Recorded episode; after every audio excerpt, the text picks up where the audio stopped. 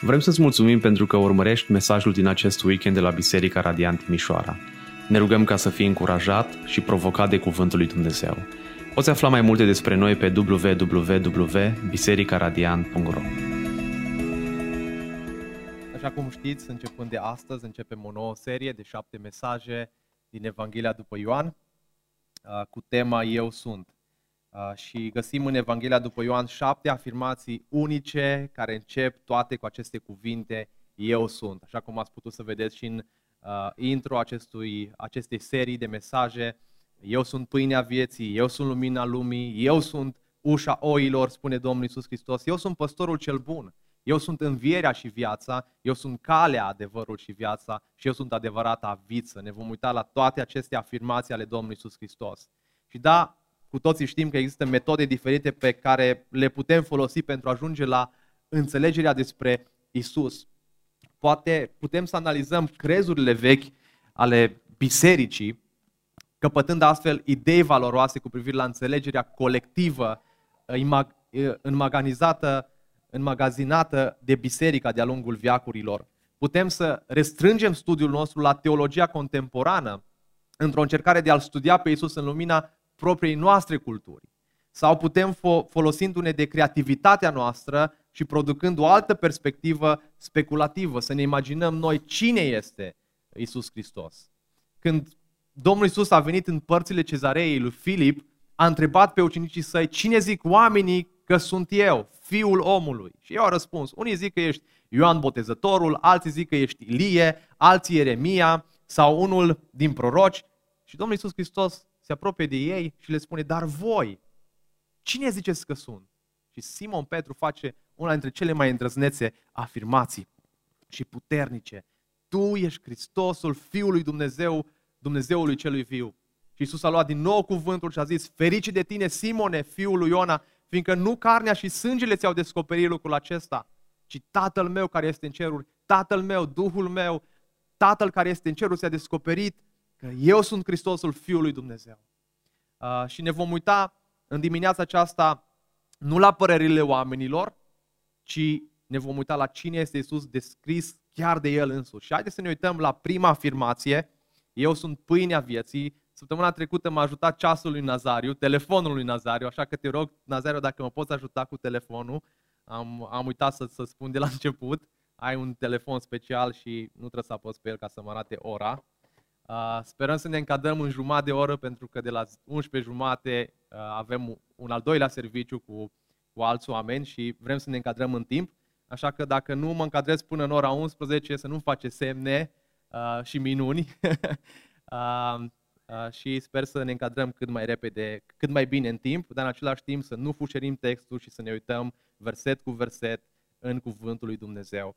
Așa că nu o să citim tot pasajul, Uh, dar o să ne uităm la toate versetele de la versetul 22 până la versetul 40 și înainte să ne uităm la aceste versete, aș vrea să ne uităm la contextul uh, care apare înainte ca Domnul Isus Hristos să spună aceste cuvinte. Și ne uităm în context încă din capitolul 6 și observăm că Domnul Isus uh, se bucura de popularitate. O mare mulțime de oameni îl urmau pentru că vedea semnele pe care le făcea a vindecat bolnavi uh, și urma să facă o altă minune importantă, aceea de a hrăni peste 5.000 de oameni cu doar 5 pâini și 2 pești.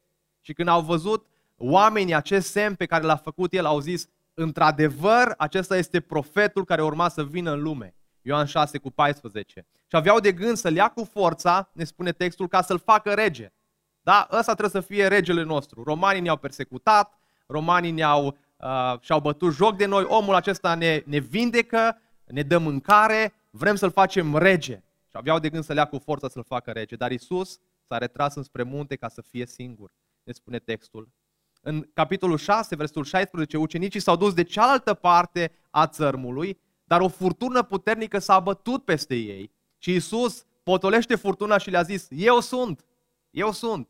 Eu sunt cel ce sunt, eu sunt Dumnezeu, eu sunt stăpân peste valurile mării, eu sunt, nu vă temeți și barca lor a ajuns în siguranță pe malul celălalt. Și ne apropiem de textul nostru, versetul 22, uitați-vă atent la el. În ziua următoare, mulțimea care stătuse pe cealalt, celălalt mal al mării a văzut că acolo nu era decât o singură barcă și că Iisus nu se suise în barcă cu ucenicii săi, ci ucenicii plecaseră singuri. După ce l-a așteptat pe Domnul Iisus o noapte întreagă, mulțimea nu știa să explice fenomenul. Cum de nu s-a întors dimineață la barcă împreună cu ucenicii, uh, cum de Domnul Iisus Hristos nu s-a întors la, la ea, la mulțime, pentru că îi văzuse pe ucenici plecând cu corabia fără el. Versul 23. De asemenea și alte bărci din Tiberiada sosiseră aproape de locul unde mâncaseră pâine, după ce Domnul adusese mulțumiri. Se așteptau ca aceste bărci, în aceste bărci, să fie Isus împreună cu ucenicii. Și au tras concluzia că Domnul Isus nu s-a întors în Capernaum, că s-a întors în Capernaum pe jos, ocolind uh, lacul. Când cei din mulțime au văzut că încă barca, uh, că în barcă nu sunt nici ucenicii și nici Isus, observați versetul 24, s-au urcat ei înșiși în bărci și s-au dus la Capernaum ca să-L caute pe Isus. Cetatea Capernaum uh, e, nu era situată pe malul opus, ci foarte aproape de cetatea Betsaida, unde evangeliștii ne spun că acolo undeva uh, s-a făcut minunia. Nu știu dacă avem o imagine cu harta. Am încercat să caut uh, pe, pe internet. Cetatea Betsaida era undeva în partea asta aici sus. Imaginea nu e bună, trebuie să punem o altă imagine. Exact acolo unde e rezervația naturală. Prin pădure era cetatea Betsaida și uh, Domnul Iisus Hristos s-a dus, uh, nu știm cum a ajuns în Capernaum, dar cu siguranță a ajuns rapid în Capernaum. Uh, mulțimea credea că a ocolit cumva lacul uh, și a ajuns în Capernaum. Dar ca să vă aduceți aminte, uh, să, să, vă, să vedeți cumva harta, ce s-a întâmplat acolo, de aici au venit bărcile înspre Capernaum, oamenii au văzut, au văzut că Domnul Iisus Hristos nu este acolo în barcă, și s-au urcat ei înșiși în barcă și s-au dus înspre Capernaum ca să-L caute pe Isus. O distanță foarte scurtă. Um, Domnul Isus ne spune evanghelistul Luca că s-a retras singur cu ucenicii și uh, a făcut această mul- înmulțire a pâinilor în cetatea Betsaida. Nu știm dacă toți cei 5.000 de oameni s-au urcat în bărci uh, și au mers să-L caute pe Isus, dar o mare parte din ei au luat aceste bărci și au mers în căutarea lui Isus. Și aș vrea să pornim la drum prin acest text, având ca idee centrală următoarea afirmație. Caută-L pe Isus cu motivația corectă, pe calea corectă și printr-o relație potrivită. Și haideți să ne uităm la prima afirmație. Caută-L pe Isus având motivația corectă. Și motivația corectă este dorința după mâncare veșnică, nu după mâncare temporară versetul 22 la versetul 27, putem să vedem lucrul acesta. Ioan ne descrie că atunci când mulțimea l-a găsit pe Iisus în Capernaum, cetatea sa l-a întrebat surprins, Rabi, când ai venit aici? Noi te-am așteptat toată noaptea, uh, am crezut că uh, te vei întoarce la noi, dar de fapt tu ești aici. Observați, îl recunosc ca învățător. Mulțimea recunoaște pe Iisus ca învățător, îl numește Rabi, învățător, dar l-a căutat nu ca să primească învățătură, ci l-au căutat ca să primească un prânz copios. Și Domnul Iisus intră direct în dialog cu ei și le spune clar, pe voi nu vă interesează când am ajuns aici sau cum am ajuns aici, pe voi vă interesează doar stomacul. Doar să o duceți bine, ce veți primi de la mine.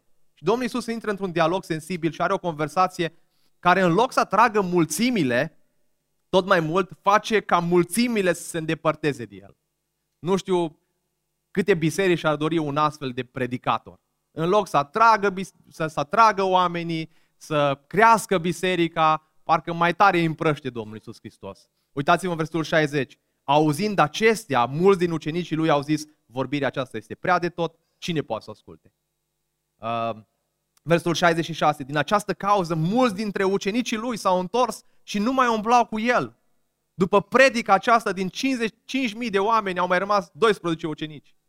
Mulți dintre ucenici n-au mai umblat cu el. Nu era vorba de cei 12. Pe lângă ceilalți 12, Domnul Iisus știm că mai avea și alți ucenici.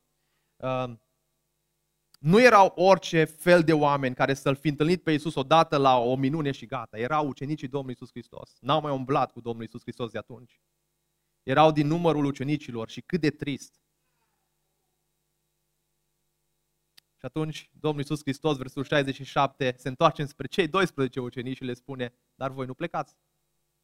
Și ei spun, unde să plecăm, Doamne, Tu ai cuvintele vieții. Uitați-vă versul 26. Iisus le-a răspuns și a zis, adevărat, adevărat vă spun că voi mă căutați nu pentru că ați văzut semne, ci pentru că ați mâncat din pâini și v-a săturat. Observați că Iisus nici măcar nu a răspuns curiozității lor, ci a mustrat direct. Oamenii aceștia au văzut semnele lui Dumnezeu, au văzut puterea lui Dumnezeu, au fost acolo când pâinile s-au înmulțit și le-a dat la 5.000 de oameni. Unii dintre ei au fost uh, vindecați, alții au fost eliberați de duhuri uh, rele, au văzut cu, cu ochii lor minunile acestea ale lui Dumnezeu, dar oamenii aceștia nu l-au căutat pe Dumnezeu pentru lucrurile spirituale, ci l-au căutat numai pentru cele pământești și trecătoare. Și aș vrea să te provoc să te întreb în dimineața aceasta, care este motivația căutării tale? Ce cauți în această viață? Cauți să fii fericit și împlinit pe acest pământ? Și unde cauți această fericire și împlinire pe acest pământ? Unii cred că vor găsi această fericire în succesul financiar și caută să-și finalizeze facultatea cea mai bună, masterul cel mai bun, doctoratul cel mai bun, ca să găsească în final un job bun, cel mai bun, ca să câștige bani și ajung să-și dorească și mai mult și mai mult și nu sunt satisfăcuți și împliniți. Alții cred că fericirea se găsește în sex, în băutură, în droguri, în plăcerile de moment. Și ajung să-și dea seama că dependența aceasta îi ruinează. Alții caută fericirea în căsătorie și în copii. Și ajung să-și dea seama că nici măcar familia și copiii nu-i pot împlini. De ce? Pentru că și familia o pierzi într-o bună zi, prin moarte.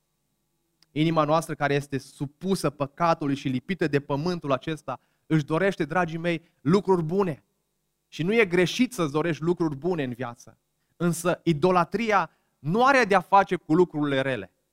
Mulți dintre noi avem impresia că idolatria are de-a face cu lucrurile rele din lumea aceasta. Nu, idolatria are de-a face cu lucrurile bune pe care le ridicăm deasupra lui Dumnezeu, le ridicăm la rang de Dumnezeu. Și mulțimea era preocupată de pâine, dar nu de Dumnezeu care dă pâine. Și la fel suntem și noi ca mulțimea. Ne dorim lucruri bune, care sunt bune pentru noi aici pe pământ, dar le ridicăm deasupra lui Dumnezeu și ne facem idoli. Da, ne putem face idol din, din copiii noștri, ne putem face idol din, din joburile noastre, ne putem face idol din casa noastră, din mașina noastră, din tot ce avem aici pe pământ. Biblia ne spune că sursa noastră finală de fericire și împlinire se găsește doar în Dumnezeu. Vreau să te întreb în dimineața aceasta, îți găsești tu fericirea și împlinirea doar în Dumnezeu sau îți găsești fericirea și împlinirea și în alte lucruri? Este Iisus Hristos așa cum cântăm Isus îmi este de ajuns? Isus este totul pentru mine? Isus este dragostea mea? Solomon, Eclesiastul spune, am văzut tot ce se face sub soare și iată că totul este deșertăciune și goană după vânt. Eclesiastul 2 cu 12. Și el continuă și spune, cine în adevăr poate să mănânce și să se bucure fără el? Ajunge la concluzia că nimic nu poți să faci fără Dumnezeu. De ce îl cauți pe Iisus? De ce te rogi? De ce ești aici în dimineața aceasta la biserică? Îl cauți pentru dorința de a obține ceva? De a primi ceva din mâna Lui? Te rogi doar atunci când ai probleme și vin greutăți în viața ta, când boala lovește în trupul tău, când ai un examen greu la facultate, când ai nevoie de un job bun sau îți dorești să ai copii, să ai o familie. Probabil ați mai auzit uh, și am auzit fiecare dintre noi predici de genul acesta. Primește-L pe Iisus și vei fi binecuvântat. El te va proteja, nu o să ai parte de necazuri sau suferință. Mesajele acestea, dragii mei, nasc mai multă necredință în inima oamenilor. Pentru că acești oameni nu vin la Isus pentru cine este El, ci îl caută pe Isus și vin la El pentru ceea ce El dăruiește. Vii la Isus, Isus îți dă. Îți dă bani, îți dă sănătate, o să-ți margă bine și nu vin la Isus Hristos pentru că îl iubesc pe Isus Hristos.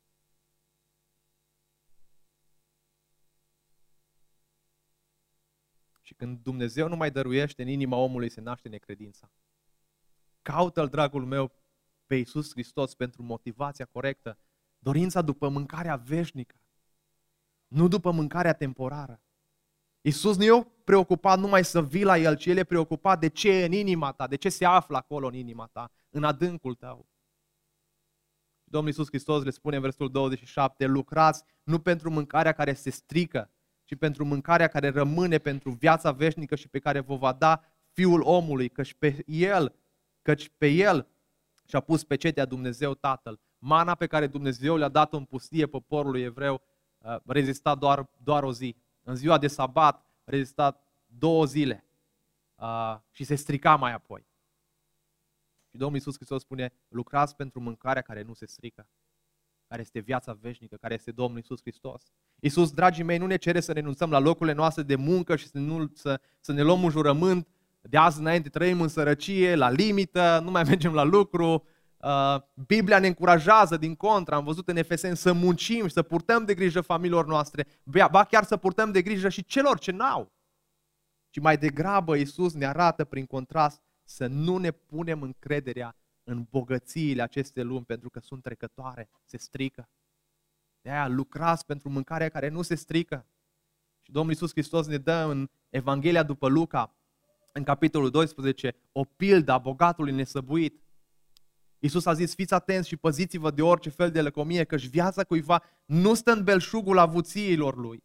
Ogorul unui om bogat rodise din belșug. El se gândea în sine însuși și zicea, ce să fac pentru că nu mai am unde să-mi depozitez roadele?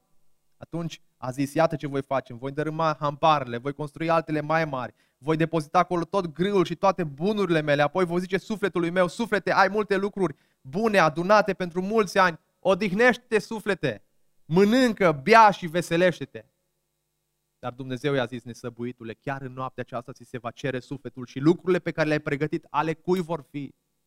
Ținta noastră, dragii mei, motivația inimii noastre să fie hrana spirituală, care rămâne pentru viața veșnică, bogăția față de Dumnezeu.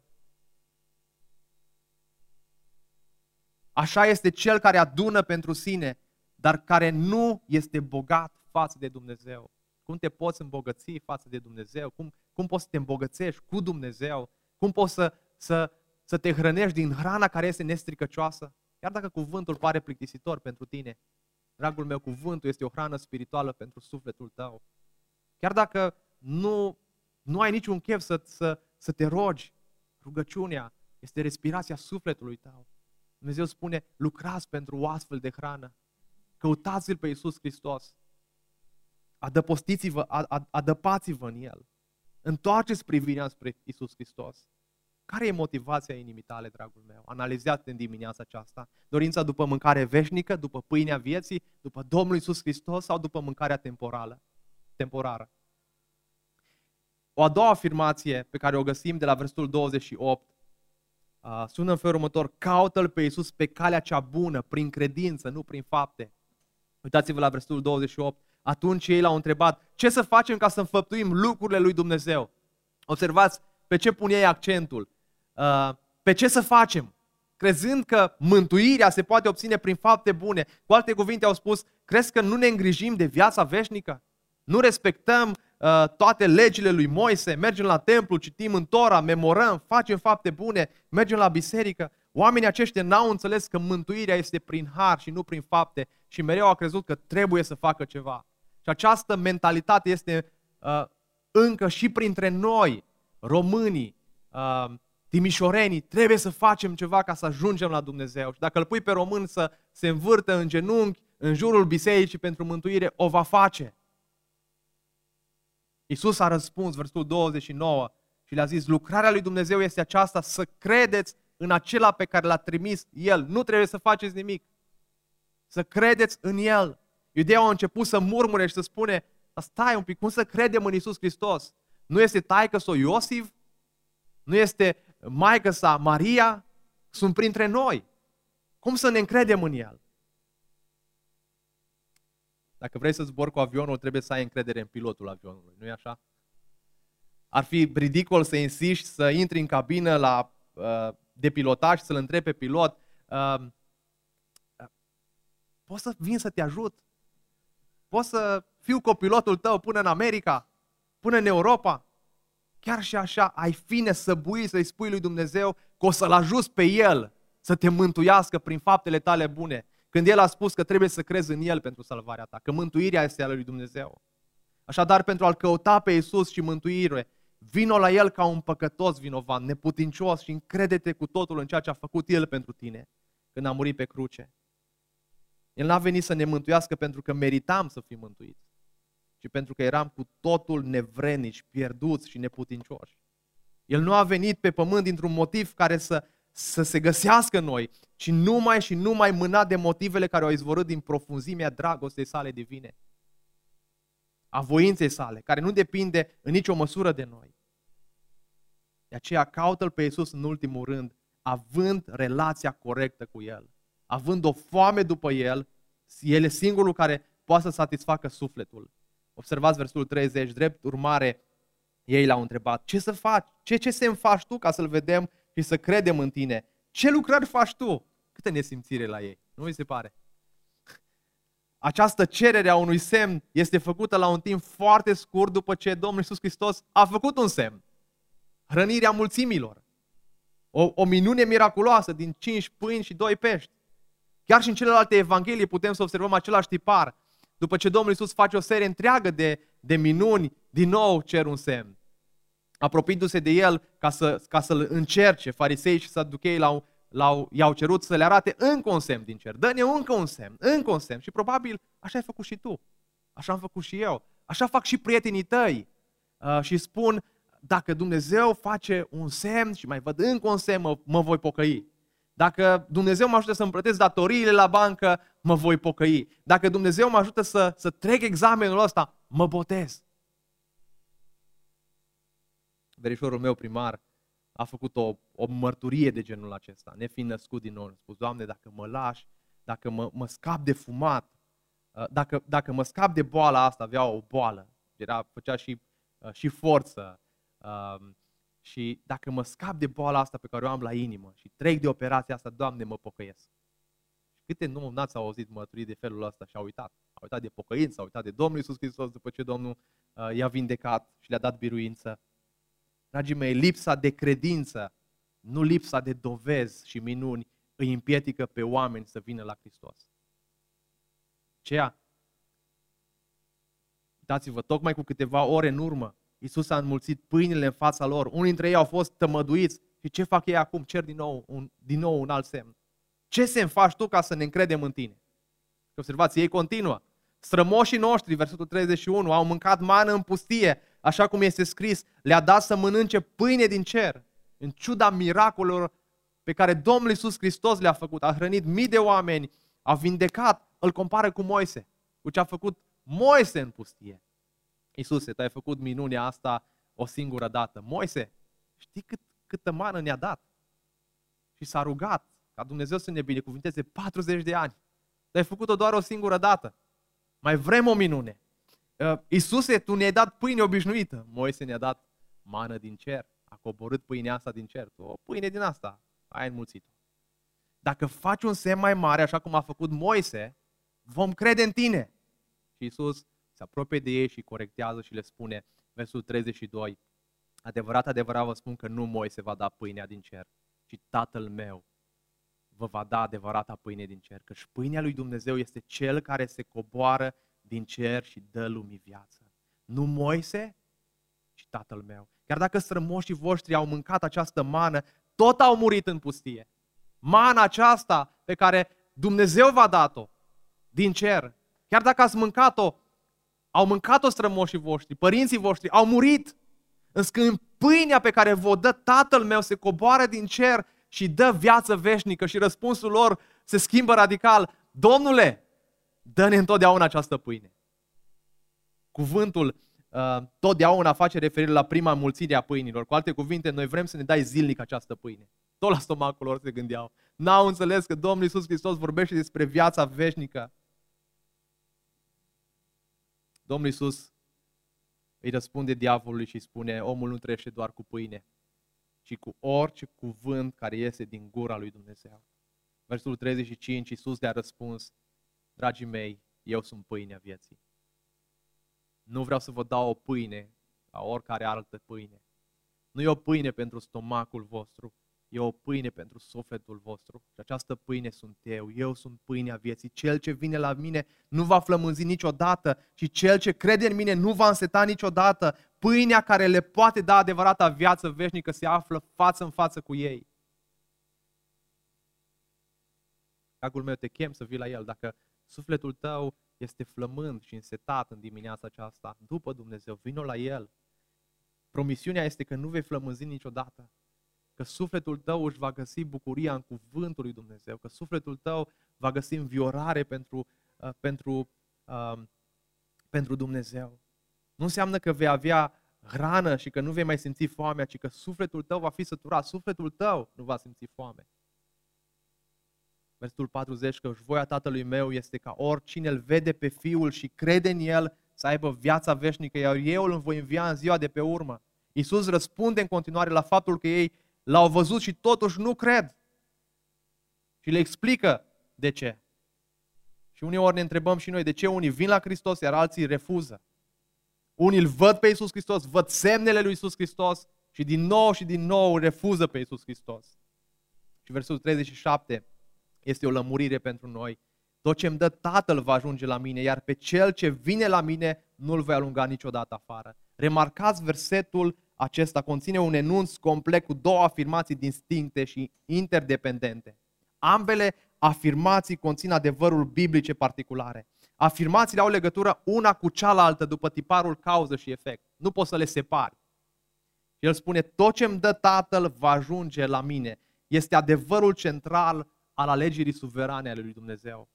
Unde ne-am uitat și în cartea Efeseni și am văzut lucrul acesta această afirmație ne asigură că în locașurile cerești, dragii mei, nu vor fi camere goale cu pânze de paianjeni prin colțuri. Pentru că cineva n-a dorit să ceară prin credință ceea ce Hristos a obținut deja pentru el. Nu, nu, fiecare din cei aleși vor fi acolo. Păstorul îi va căuta, îi va găsi și va mântui pe fiecare. În cele din urmă este în joc reputația sa de păstor. Cât și planul și slava lui Dumnezeu Tatăl. Pe cel ce vine la mine, a doua afirmație, nu-l voi izgoni afară, dar le-a spus-o ca pe o concluzie a frazei precedente. Cei ce vin, cei dați sunt unii și aceiași. Unul dintre cele mai grele lucruri de acceptat din Scriptură este această frază, acest verset. Că tu de unul singur, eu de unul singur nu mă pot mântui. La fel cum nu te poți naște, n-ai venit în lumea aceasta că tu ai vrut să vii. La fel cum uh, nu te poți învia singur. La fel cum nu te poți naște din nou. La fel este și cu viața veșnică. Singurul care poate să-ți dea viață veșnică este Domnul Isus Hristos. Singurul lucru care ne cere este să ne încredem în El. Cea de-a doua parte a versetului, iar pe cel ce vine la mine nu-l voi zgoni niciodată afară, este mesajul adresat unei lumi plin pline de păcătoși pierduți. Nu contează cine ești sau ce ai făcut, vino la Isus și vei fi primit. Chiar dacă nu te simți pregătit, vino oricum, vei fi acceptat. Dacă ești în planul lui Dumnezeu, vei fi acceptat. Iar dacă vei spune că nu te simți prea păcătos, lasă-mă să te întreb. Scrie ceva în textul acesta despre faptul că trebuie să te simți îndeajuns de păcătos ca să vii la Isus. Trebuie să te simți într-un fel sau altul. Biblia spune, nu, vino la Hristos, vino la mine, vino la El, asigurându-i pe cei ce dau curs invitație că oricât s-ar simți de nevrednici, oricât s-ar simți de păcătoși, vor fi primiți. De aceea, în dimineața aceasta, te chem la Isus Hristos. Te chem să-ți întorci fața spre Isus Hristos. Indiferent dacă există fire pământească în tine, lupte, indiferent dacă uh, îl cunoști sau nu-L cunoști pe Iisus Hristos, întoarceți privirea spre Iisus, caută-L pe Iisus Hristos. Și Biblia spune că El se va lăsa găsit. Caută-L pe Iisus având relația corectă cu El, fiind flămând după El, după pâinea vieții care este Domnul Iisus Hristos. Dragul meu, în vremuri de incertitudine, în boală, în suferință tăcută, ascunsă în suflet, fără vreo speranță de vindecare, poate te întrebi, la cine să mă uit, pe cine să caut, spre cine să mă întorc, în lupta cea mai grea care se dă pentru inima ta, în cele mai grele momente și negre, când nu te știe și nu te vede nimeni, acolo în intimitate, Dumnezeu vorbește. De aceea întoarce-te la Creatorul tău. Când te întorci la Creatorul tău și îl vrei doar pe El, doar pe El și nu ce ți-ar putea oferi, atunci se va întâmpla minunia. El va începe să umple golurile, să vindece rănile, să rescrie povestea vieții tale.